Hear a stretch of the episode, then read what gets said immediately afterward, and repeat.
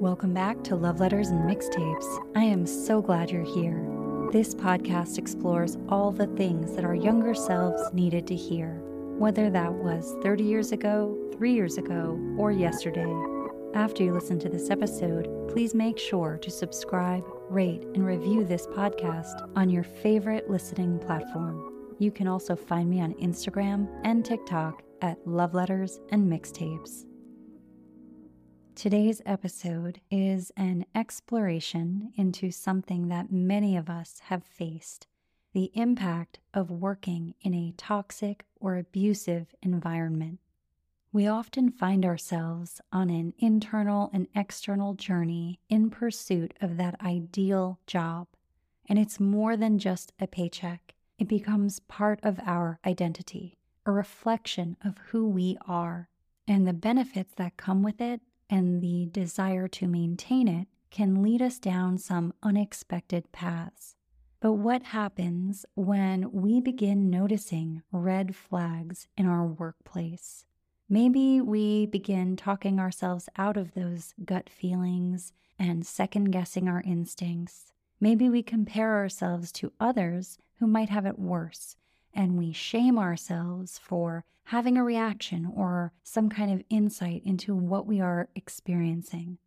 Maybe we even make lifestyle adjustments to accommodate our new reality, thinking it's just a phase. If I can just get through this day, week, month, season, chapter, maybe this will pass. Until we realize it is not a phase. And then comes the breaking point. And what does that feel like? What goes through our minds? How does our body respond? What story do we tell ourselves about the decisions we're making? And this is where the internal and external conflicts collide, and that begins to impact our self-perception and our fears about resources and future opportunities. So today, we are diving deep into the isolation of toxic work environments and the silent struggle that many of us face, but so few of us talk about openly. And we're going to explore the impact on our physical, mental, emotional, and financial health.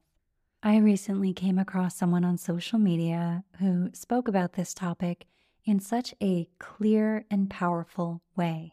And not only did she take time to share about her own experiences and her thought process, her responses to what she was navigating, but she also took time to affirm everyone else's experiences.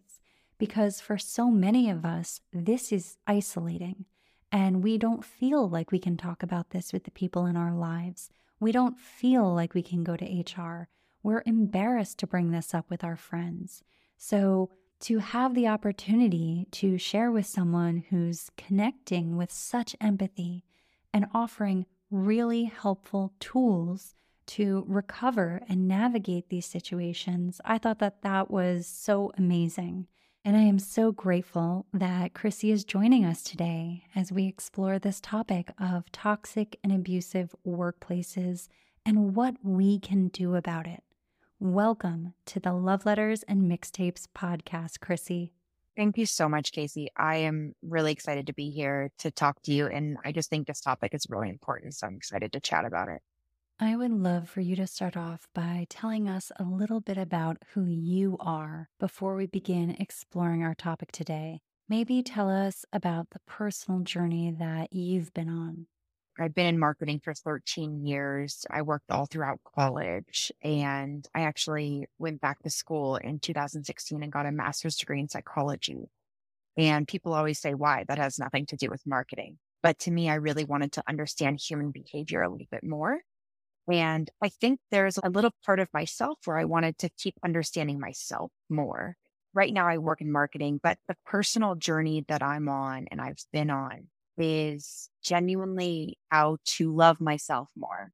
I dealt with a lot of external validation, seeking external validation for most of my life. And that obviously correlates into workplace so much. So right now I'm really on this journey to figure out how to be my own best friend. I love that. I'm sure so many of us can resonate with that. And the topic today is work trauma and abusive work spaces and our experience of that, what we can do about it. So I would love if you could share a little bit about what a toxic work environment is. What does work trauma feel like? Because I think it's pretty isolating when we're going through it and we're not hearing the stories from other people that we can relate to. The thing that I'm going to say is trauma is going to be everyone's own definition of big T and little T trauma. So I'm not here to tell you what your trauma is. I know what I've experienced in my life has caused me to be sensitive about certain areas. I do not do well with yelling. I do not do well with screaming. I know this. That is a hard boundary for me. And unfortunately, I had to learn that that's a boundary I had to learn in workplaces too. So when I give the definition of a toxic workplace, we can obviously bring in the legalities of what is legal and not legal, but there are going to be boundaries each person is going to create for themselves. Technically, yelling at someone and screaming at someone is not illegal. However, that is a hard boundary that I've created, but I will not be in a workplace that allows that. So toxic for me is going to be anything that constantly triggers you. I'm going to say it's the repetition of triggering. You know, I've had a boss that would constantly slam my door open and slam my door closed. And it really felt like a psychological warfare situation, almost to the point where I wondered if they wanted to constantly spike my heart rate, put me in a fight or flight situation. And I'm giving them too much credit because I know they didn't think through it that way, but it was really a power move. And there's all of these subliminal power moves that go on throughout the day. Take notes of those things that are going on so you are able to validate yourself when you are in those toxic workplaces. If I went to my boss and said, every time you slam my door, I really don't like it, I'm not going to get the reaction or the response I'm going to want from them because they're going to invalidate me and or gaslight. And so really, really in these toxic workplaces, I want you guys to be able to validate yourselves. And through that is taking notes, writing down things that don't align with you. For me, the feeling of triggered in my body is it feels like someone's squeezing my gut. So I feel it in my gut the most. And so I know something in my gut isn't sitting right. Let me journal about this. And I write it down for two reasons. One, so I can reflect on it. But the second one is so I can get it out of my body. I don't want to harbor it. I don't want to hold it. To go full circle there, I think a toxic workplace is something that constantly triggers you over and over and over again with invalidation and gaslighting. Look, Bumble knows you're exhausted by dating. All the must not take yourself too seriously and 6'1" since that matters. And what do I even say other than, hey? Well, that's why they're introducing an all-new Bumble, with exciting features to make compatibility easier, starting the chat better, and dating safer. They've changed, so you don't have to. Download the new Bumble now. That was such a great example, and I think that is going to be so helpful for people listening who can't quite put their finger on what is it about this. And I want to touch on something you said. You're talking about the experience in the body. And I think that that's very interesting because so often that is invalidated, whether it's the outside world or whether it's us. And we try to shut that off. But it's actually very telling. I've been in very toxic work environments that were actually pretty abusive. And everyone I worked with would talk about the physical reaction their body was having. And they were ashamed of it. They would think, what's wrong with me?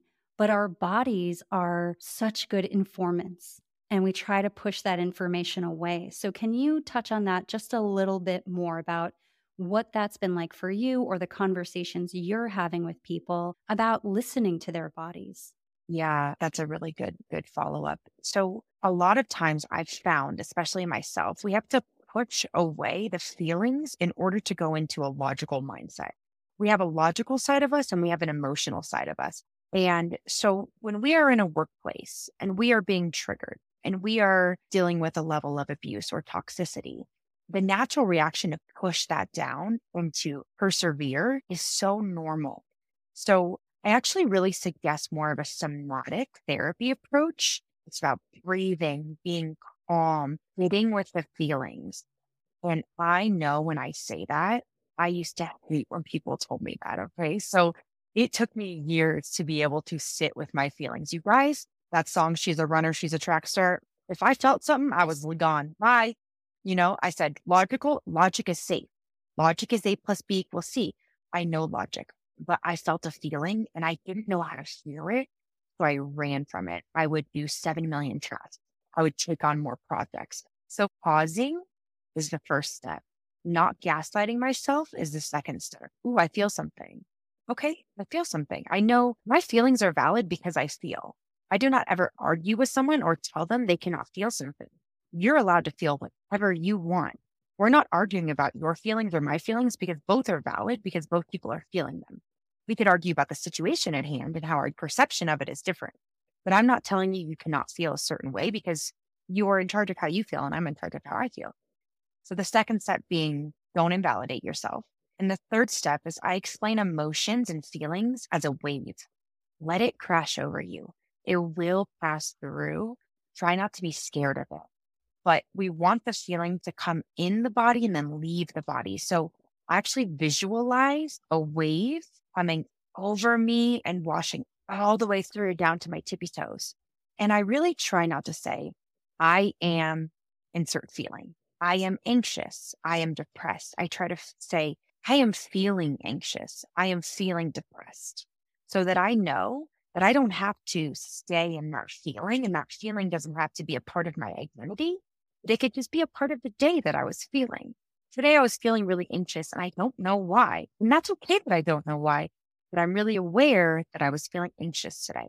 In terms of trying to decipher that toxic workplace, the first thing that I want you to do is really practice not invalidating yourself, giving yourself almost the same respect and love that you would give a friend. And that's the easiest piece of advice that I say is you would never tell your friend you're being dramatic or, I mean, that sounds like you're being sensitive. Why do we speak to ourselves like that in our head? And so try that first step being just to pause and to validate. You trust yourself and know that you're feeling something. I know that when we're in those experiences, we can almost say to ourselves, well, that's really obvious, but it's the first thing we stop doing. And I love how much awareness you brought to that, to even the running away from it.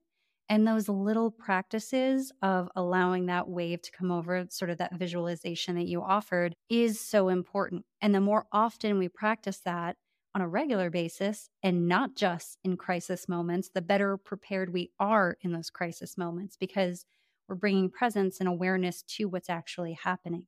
So on this podcast, we actually talk a lot about the experience of adult children, people who have experienced childhoods where they were not allowed to, let's just say, be the age that they were. And in those situations, very often we have to accommodate the trauma in our lives. So I would love to talk to you about maybe some of the things that you might have done in the past or you're hearing others share about where they've had to make accommodations in their life to make room for this growing trauma that's happening in one area of their lives and what that looks like in the moment, what we're telling ourselves we're doing, and what it feels like when you look back on it, when you have some distance, whether it's 2 years, 10 years, and you're saying, why did I make all of those changes to accommodate this expanding trauma? I love that question. So something that I want to talk about that is incredibly taboo and also really vulnerable, but you know, it's 2024 and we're no longer shaming this, is getting on medication. And I know we don't talk about it. And the thing is that I felt so much shame about being on medication. And I know we do this analogy where if someone broke their arm, I would not berate them for going to the hospital. I have been an anxious person my whole life. We can break down the nature versus nurture. As a young child, I did have to step into a parenting role. So from a nature-nurture perspective, I was kind of put in this control at a very young age when I really should have been living more of a childhood perspective. But that's okay. And I love my parents for the life they gave me. And I also understand that it might not have been the best outcome, and that's okay. But I didn't get on anxiety medication until I was 28 years old. And it took me to the precipice of having suicidal ideations. And I confided in my business partner at the time, and he said, I really think you need to go get on medication. I'm like, I can't get on medication. What will people think about me? And that sentence, what will people think about me, has driven my entire life. And it was a hard process to let go of that. But medication has helped me so incredibly much. My brain sounded like I was in a coffee shop at all times, just constant chatter. And getting on anxiety medication was the first time that I said, is this how normal people feel in their brain? Because this is amazing. I can actually follow through with my thoughts and decipher them better.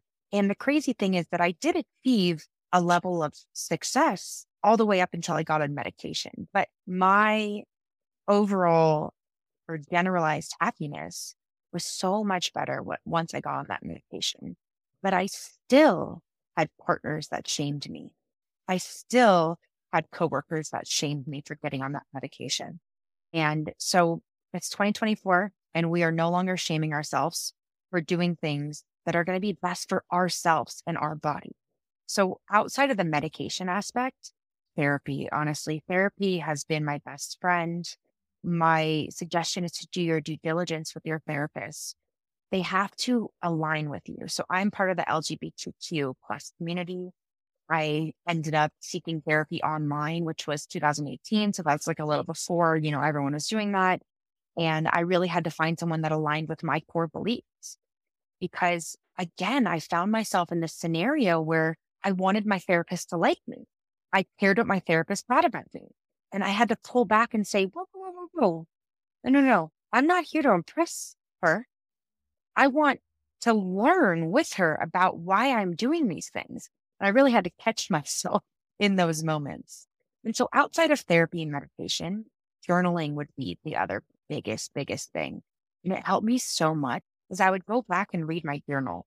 But also, if I needed a moment of gratitude for myself, I would go back and read even just how much I've grown in 3 months and my thought process in 3 months. And I would think, wow, I am so proud of myself for just what I journaled 3 months ago to how I'm feeling about it now. So I would say those three things really helped me with accommodating that big T and little T trauma, the trauma that you are handed to and not chosen to kind of hold with you, and the trauma that you're also putting yourself through at times, right? So both of those things. That was incredibly helpful. And I'm so appreciative of you sharing with so much transparency, because one of the things we say on this podcast all the time is you are not alone. Someone else has gone through what you're going through before you. And the issue is not that you're going through it, but that we haven't shared about it. We haven't talked about it. We haven't shown you the way out of where you are right now. An interesting experience in trauma that really we don't often talk about is the aftermath, because there's almost this belief that you're in a situation, you're in a dynamic, and once you remove the stimulus, whether it's a person or an experience, that everything goes back to normal, everything's fine.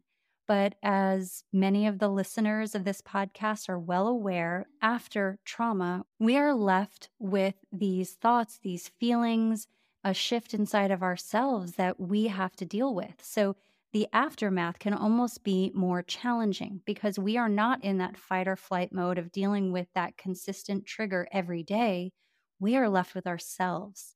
So I would love if you could talk a little bit about the aftermath of some of the experiences you've had or what you're hearing people share about online. What is that aftermath of toxic situations or abusive work environments? What does that feel like?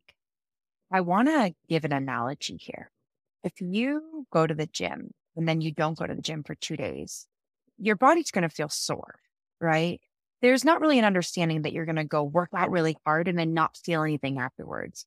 When there's something with the physical that we don't actually ever compare to the mental.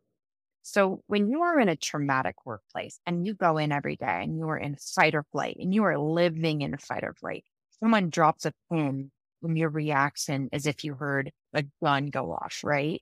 There's going to be an aftermath and you think, oh, when I quit, it'll be so much better. But when I quit that toxic workplace, I realized, oh my gosh, I'm all alone. I'm all alone with my really scary thoughts and I didn't know what to do with them. So the aftermath for me was actually the most incredible lack of trust in myself and lack of trusting my capabilities in my job. So I'll start with the lack of trust. The lack of trust was I was actually shaming myself. Like, how could I not foresee that this workplace was toxic? Why didn't I stand up for myself? Why didn't I yell back?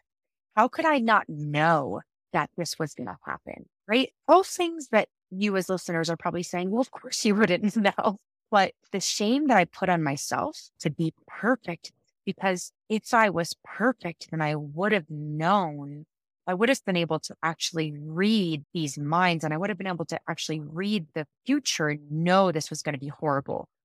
Okay, well, of course, Chrissy, you weren't going to know that, right? And so right after I left that workplace, I had to deal with the toxicity just left in my body. And then outside of that was the physical responses. I could not sleep. I could not get into REM sleep. I was stuck in fight or flight. I was stuck in sympathetic mode, which is like running from a bear. And the thought of even meditating, you know, if someone's like, just go meditate. And it's like, okay, girl, I can't sit for 5 minutes alone with my head. What do you mean? These thoughts are crazy. It was like I regressed all the way again back to where I was in 2018. The regression comes with shame. Oh my gosh, I can't believe I'm back where I started. I worked so hard to get away from that. So I dealt with that. And then on the other side of things was the feeling that I was so incapable of actually doing my job. And I thought these bosses, they told me that it was horrible, that I was not worth what I was being paid. It was a mistake hiring me. Keep in mind, I had noted and emailed every great thing that I did for that company, and I was able to actually see success and measured success in whatever KPI was measured. So technically that is false, but still hearing it from someone that's above you, it hits deep. And so when I quit that job, I dealt with such a lack of self-confidence in my capabilities to do my job. I mean, I doubled down on external validation, and it actually took me freelancing to kind of refigure out how to believe in myself again. A lot of what I do for marketing is that I need to show people that I'm confident in what I am bringing to the table, whether that's a strategy or an execution or anything. One of the things that I did to help that was I just went back and did some courses. I mean, I did a director's marketing course through Google. I got down on Coursera. I did some Google courses. I mean, I just went back to school in a sense. And I was like, I'm going to learn. But also it was a sense of I'm going to learn so I never make that mistake again. Of course, I'm probably going to feel like that again. And I'm going to feel a lack of self-confidence, especially if, you know, whatever time of the month it is, right? Like, it's okay to feel that. But in that instance, I didn't actually have myself to fall back on because I didn't believe in myself. I want to touch on something you mentioned because I hear it in so many of the topics we cover on this podcast. And the phrase I often use is playing emotional chess. Mm-hmm. And it's something that we often do when we are growing up or even later in life, we experience really uncertain environments where things are very out of our control. Maybe we don't have the resources we need. Maybe we don't have the agency we would like to have. Maybe for some of us, we were so young that we didn't even have the language or the experience to reflect on.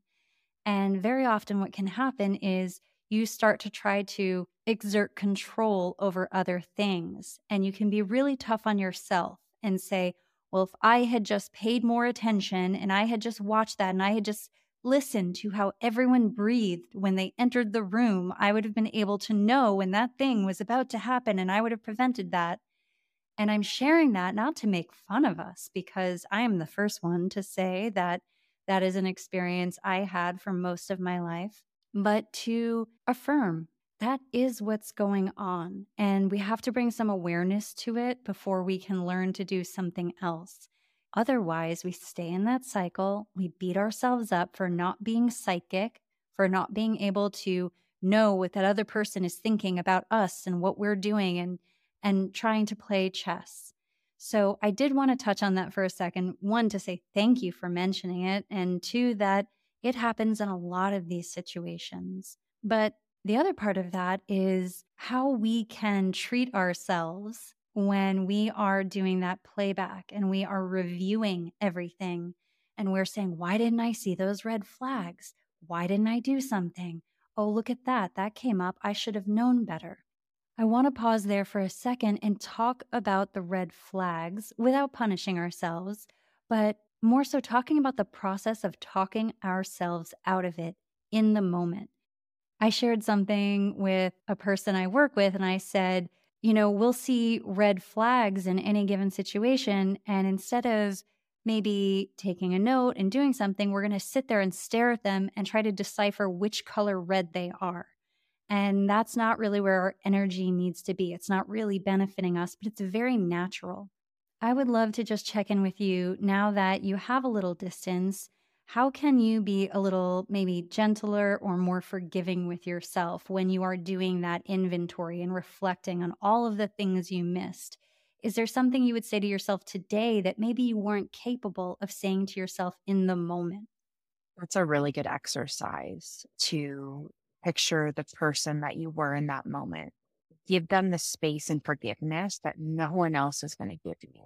And no one else is going to give you because, again, when we're seeking that in someone else, we're putting our worthiness or our safety or our support in someone else. But really, we have to give ourselves that. And so I did that exact exercise as I pictured myself 3 years ago. You know, I was 30 years old. I bought all these new outfits. I was so excited to go into the office every day. I decorated my office and I just wanted to bring my best self every day. And so when they berated me and they beat me down, I just wanted to try harder and I wanted to earn it more. And I had this belief that respect is earned, love is earned, decency is earned. What I would say to myself is that I am worthy of respect for existing. I am worthy of love for existing. I am worthy of decency for existing. And when you're seeking externally for those things, how you feel about yourself is always going to be put in the hands of someone else. If anyone is making you earn self-respect, it is not someone we want to be managing how we feel about ourselves. So I would say to myself that I love you. I see you. Everything that happened to you is valid when it is not fair, and it was not fair. And I'm sorry that you felt you had to stay so long in order to prove something to those people that never mattered in the first place. I think so many of us need to hear that. And I'm so grateful that you shared it because sometimes we're not in a place where we can tell ourselves that. And it does sound different when we hear it from someone else, which is why it's so important to have these conversations. So I love that we've talked a little bit about sort of the aftermath and reflecting, but I would like to touch on those breaking points, because we've all been on that precipice of change where we were like, I feel like I have to do, it almost feels like you're about to throw up, like something has to happen.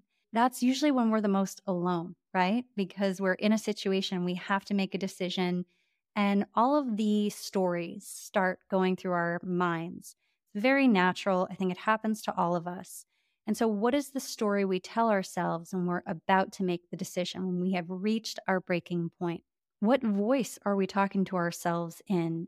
And what are we saying about who we are, our capability, our future opportunities, what's going to happen? All of those fears that come up. It's almost the pre-shame. Like, I'm ready to shame you for what you're about to do. I'm ready for what you're about to do.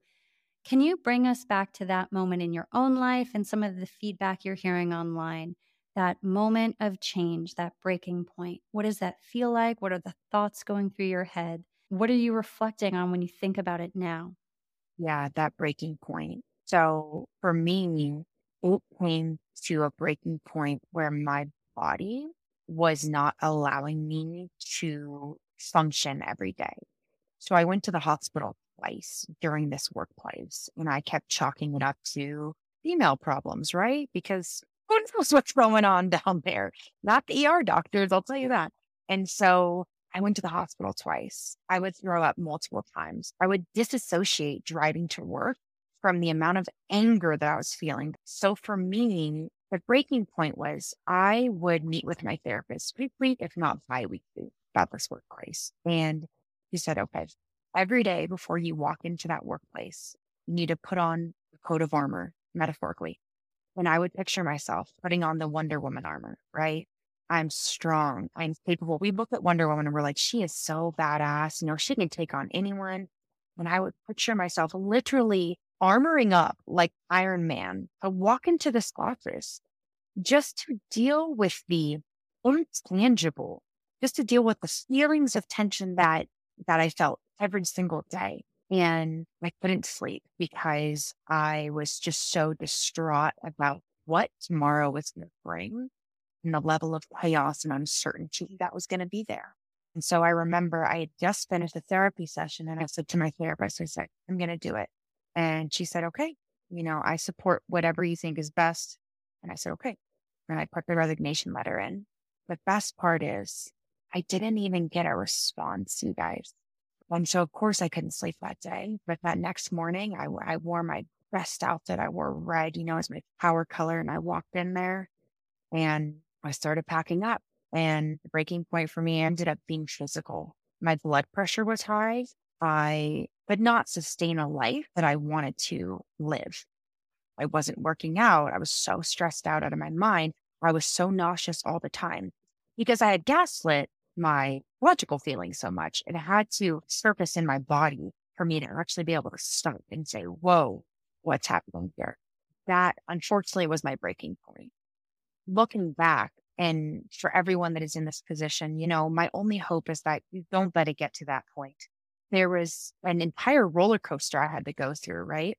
I had just bought a townhouse in Los Angeles because I thought that I was checking off a box on what is the tech box of success. Okay, I got the vice president role. I got a townhouse. Next thing I do, I need to buy a fancy car. And it took, you know, my entire life crumbling down from my dream job ending up being a nightmare for me to realize that those things that I was doing was for, again, outside validation. Right? To be honest, I regret buying my townhome 3 years later. I love it. It provided me a place of space.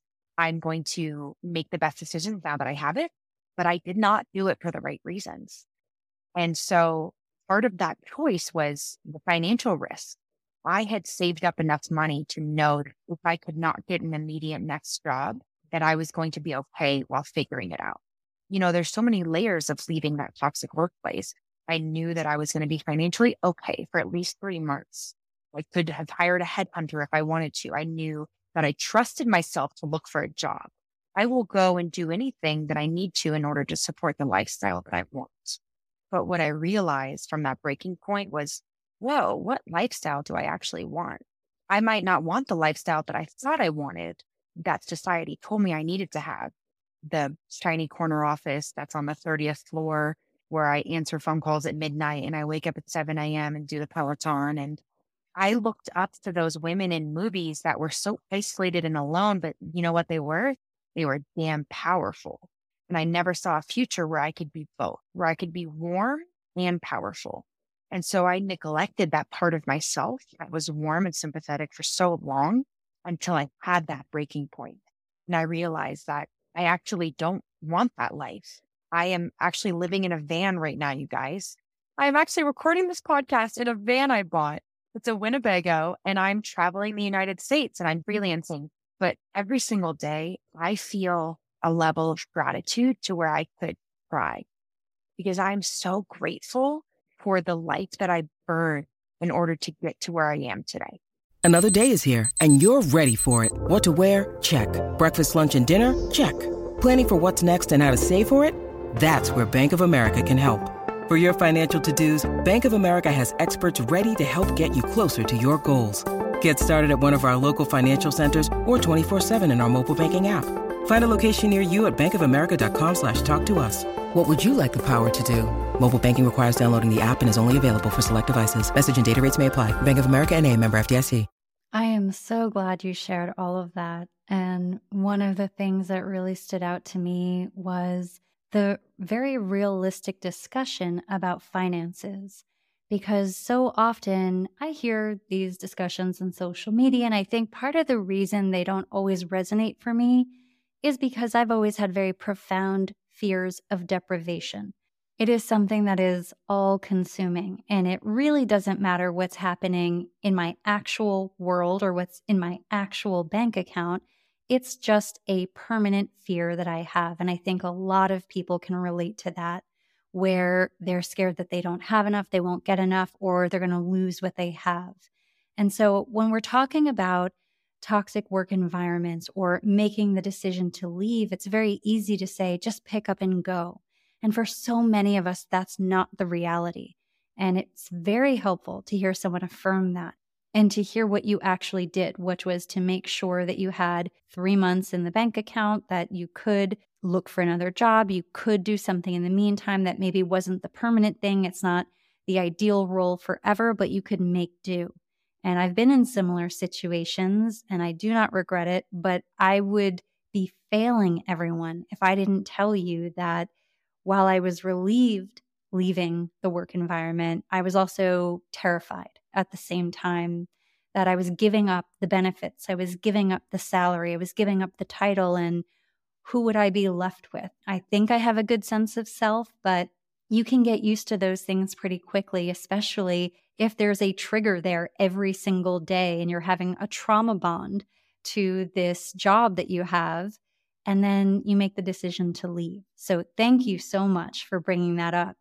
I think we do need to have more frank and realistic discussions about financial trauma and what that means for us and how it impacts our decisions. I actually think money's very emotional. I say that on this podcast all the time, but I don't know if anyone else agrees with me. I feel like it is. So thank you for talking about that.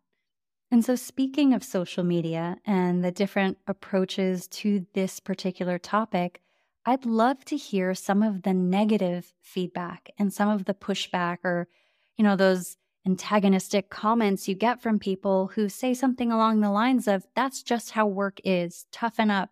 This generation doesn't understand. I did it. Everyone else did it. Why can't you do it? I think some of us have that internal voice anyway. And so as we're trying to move through these situations and make healthy decisions and model healthy behavior for other people who are looking at us, how do we navigate that sea of voices? What are you hearing and how does it feel for you now that you've had some distance from those types of work environments? Yeah. One of the things that I asked myself was, are you ready for the backlash of this? I had to be ready. And what ready to me means that I trusted myself so wholeheartedly and I was no longer gaslighting myself about what the experience that I went through. So the comments that I got were, you're just being dramatic. Typical woman can't handle a workplace. Wow, if you were a VP, I would have just shut up and kept working.